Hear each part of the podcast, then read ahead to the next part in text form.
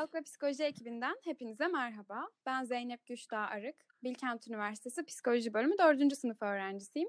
Bugün ilk podcastimiz olan pandemi döneminde değişen beslenme alışkanlıkları ve duygusal beslenme atakları üzerine konuşacağız. Bizlerle diyetisyen İrem Yazar ve uzman diyetisyen İrem Tiryaki olacak. Hoş geldiniz. Herkese merhaba, ben İrem Yazar. Başkent Üniversitesi Beslenme ve Diyetetik Bölümü mezunuyum. Hepiniz hoş geldiniz. Merhaba, ben uzman diyetisyen İrem Tiryaki. 2014 yılında Haruç Üniversitesi Beslenme ve Diyetetik Bölümünden mezun oldum. Sonrasında ise Okan Üniversitesi'nde Beslenme ve Diyetetik Bölümünde yüksek lisansımı tamamladım. 6 yıldır uzman diyetisyen olarak çalışmaktayım. Özellikle yeme bozuklukları ve kilo yönetimi alanında çalışıyorum. Pandemi ile birlikte de yurt içi ve yurt dışındaki danışanlarıma online olarak hizmet veriyorum. Teşekkür ederiz. O zaman birazcık ufaktan başlayalım. Covid neydi, pandemi neydi, nasıl oldu, hayatımızı nasıl etkiledi ve bunun beslenmeyle olan ilişkisi ne? Birazcık böyle yavaş yavaş başlayabiliriz diye düşünüyorum. Peki, Covid salgını hepimizin bildiği üzere 2019 yılının Aralık ayında başladı ve bugüne kadar 130 milyonu aşkın kişiye bulaştı. Ve COVID insan sağlığı üzerinde büyük değişiklikler yaparken aynı zamanda ekonomik ve sosyal sonuçları da bize beraberinde getirdi. COVID'i diğer hastalıklardan ayıran en önemli özellik damlacık yoluyla bulaşması ve bu nedenle de bizi çok alışık olduğumuz sosyal hayattan kopartarak sosyal mesafe ve evde izolasyon halinde olmak gibi durumları yaşamak zorunda bırakmış olması oldu. Dolayısıyla da çok ciddi hayat tarzı değişikliklerine maruz kaldık aslında. Ve biz anladık ki pandemi süresince halk sağlığı optimize edilmesi gereken bir konu. Ve sadece tıp alanıyla da sınırlı değil. Değişen yaşam koşulları ve beslenme tarzıyla birlikte insan sağlığını bir bütün olarak ele almamız gerektiğini bize bir kez daha anımsatmış oldu.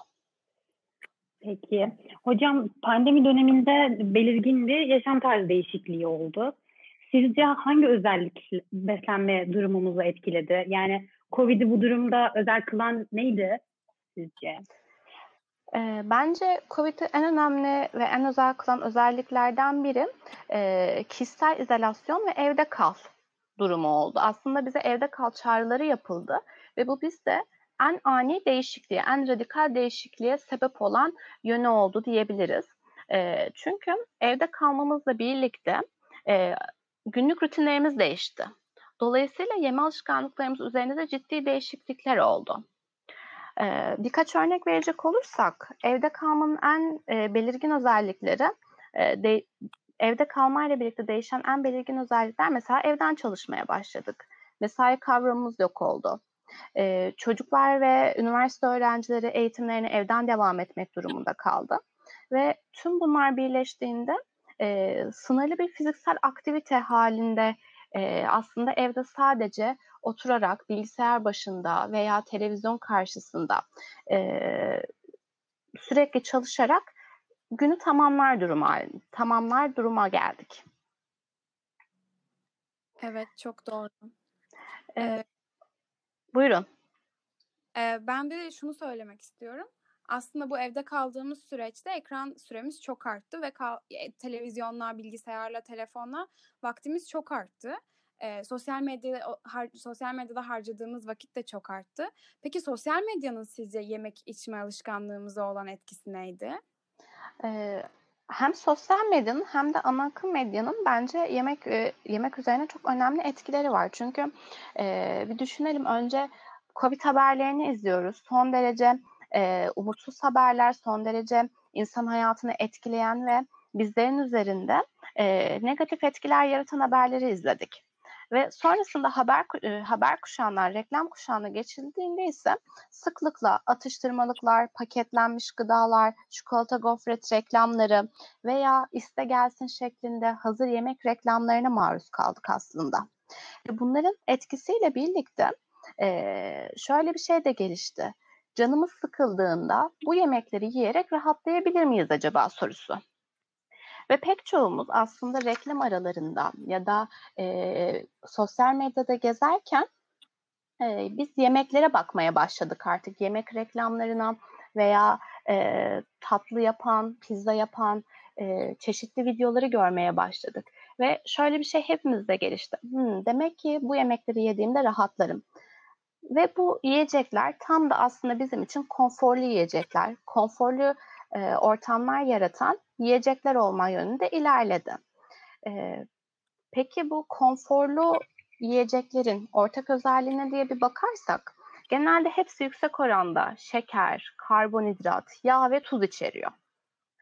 Ve ilk yenildiğinde gerçekten vücutta rahatlama hissi yaratıyor. Bunun bir sebebi de vücudumuza salgılanan serotonin, yani halk arasında bilinen adıyla mutluluk hormonu. Eğer kişi yüksek oranda karbonhidrat, şeker içeren bir yiyecek yerse, örneğin bir paket çikolata, bir paket gofret yerse, gerçekten ilk anda kişi üzerinde olumlu değişiklikler meydana geliyor ve kimyasal olarak baktığımızda da bunun sebebi serotonin.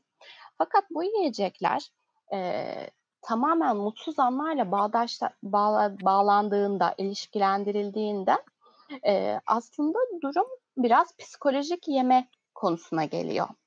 Ve aynı zamanda bu yiyecekler yüksek dozdaki işte karbonhidrat, yağ içerikleriyle birlikte pek çok kronik hastalığın da aslında temelini oluşturuyor. Örneğin insülin direnci, karaciğer yağlanması gibi kronik hastalıkların gelişme riskini arttırıyor. Şimdi bu hastalıklar normalde tehlikeli, evet, ama koronavirüs salgını boyunca gördük ki kronik hastalığı olan kişilerde tüm bu süreçler, tüm iyileşme süreci, hastalığın seyri süreci daha da ağır hale geliyor.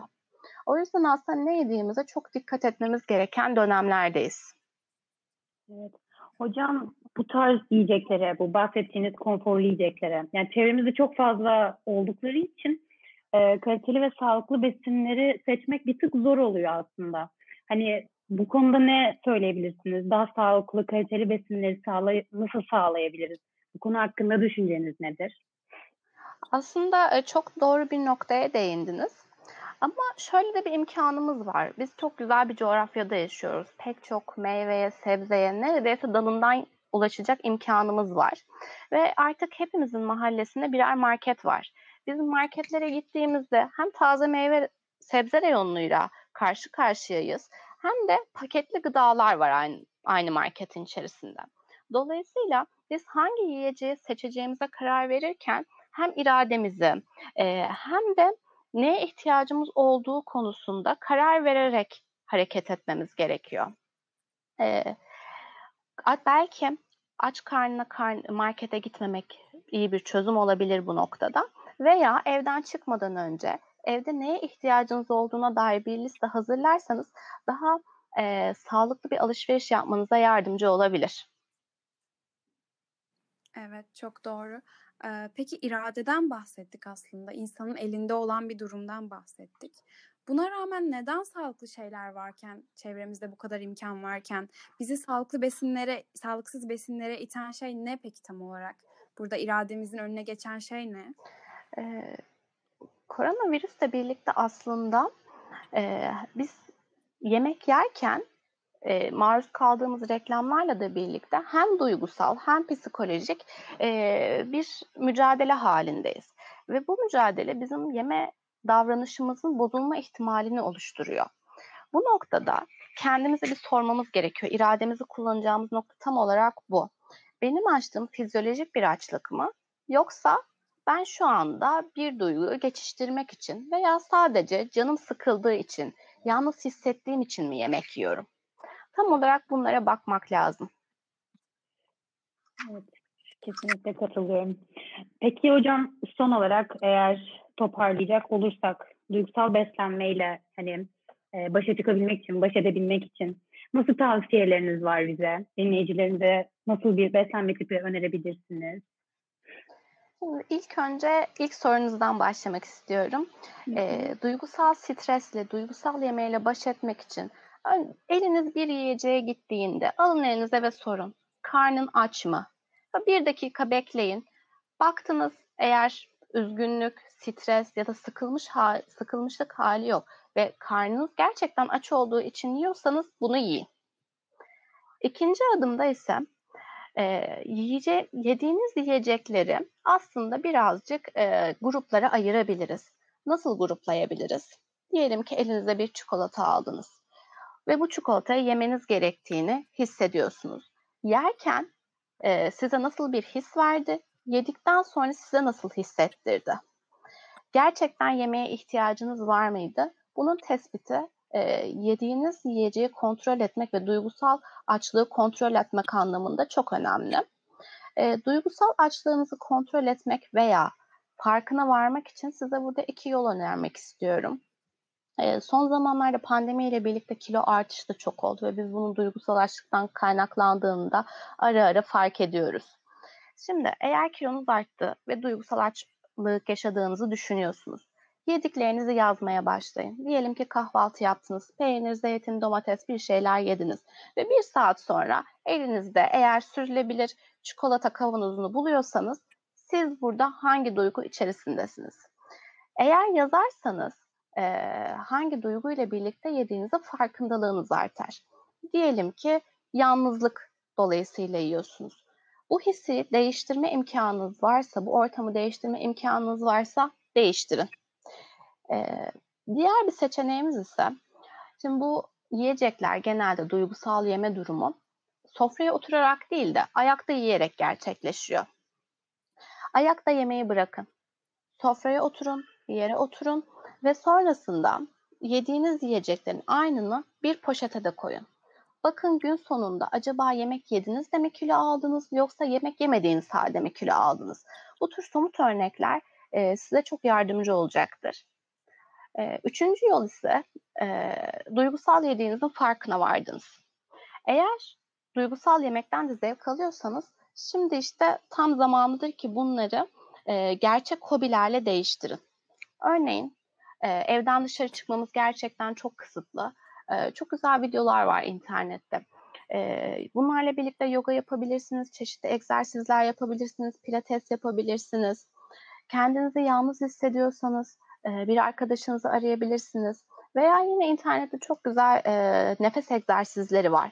Anksiyete durumunu ve stresi azaltan. Bu egzersizlerden yapmanızı kesinlikle öneririm. Fayda göreceğinize inanıyorum. Bir de hep deriz ki ne yediğimizi bilmek gerek.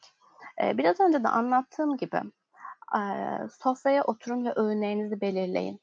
Ortalama olarak biz 4 saatle 6 saat arasında acıkıyoruz. Ve siz bu 4 saatlik periyottan daha önce yiyorsanız, tabii ki bir kronik rahatsızlığı olanları burada ayırıyorum. Yiyorsanız ihtiyacınız yoktur muhtemelen. Öğün saatlerinizi belirler ve düzenli olarak yemek yerseniz duygusal yeme ataklarının önüne geçmiş olabilirsiniz. Yani fizyolojik olarak acıktığınızda yemek yemeye alışmanız gerekmekte bu noktada. Hem depresyonla başa çıkmada hem de çok sağlıklı olduğu için aslında Akdeniz tipi diyeti öneriyorum size. Çünkü Akdeniz tipi diyette hem süt ürünlerine, süte, yoğurda, peynire hem meyve ve sebzelere dolayısıyla da kuvvetli lif kaynaklarına bir erişim ve tüketim oluyor. Aynı zamanda sağlıklı tahıl grubu, tam buğday, bulgur, kara buğday gibi uzun sürede sindirilen ve kan şekerinizi yavaş yavaş yükselttiği için sizi hızlı acıktırmayan bir grup olarak yer veriliyor. Dördüncü grubu ise protein grubu. Nedir bunlar? Kırmızı et ürünleri, tavuk ürünleri, yumurta, balık ve bunlarda bulunan zengin B vitaminleri sayesinde de depresyon ataklarına karşı doğal bir koruyucu elde etmiş oluyoruz. Teşekkür ederiz hocam. Cevaplarınız için tek. Ben teşekkür ederim. Çok bilgilendirici ve keyifli bir yayın oldu bizim için. Umarım dinleyicilerimiz de çok sever. Umarım. Sizi Gözat ekibi olarak yeniden aramızda görmeyi çok isteriz. Çok keyif aldık. Eminim ki dinleyenlerimiz için de faydalı bir içerik olmuştur. Bir sonraki, o zaman yayınımızı burada sonlandırıyorum. Bir sonraki sağlık ve psikoloji yayınımızda görüşmek üzere yeniden. Biz dinlediğiniz için çok teşekkür ederiz.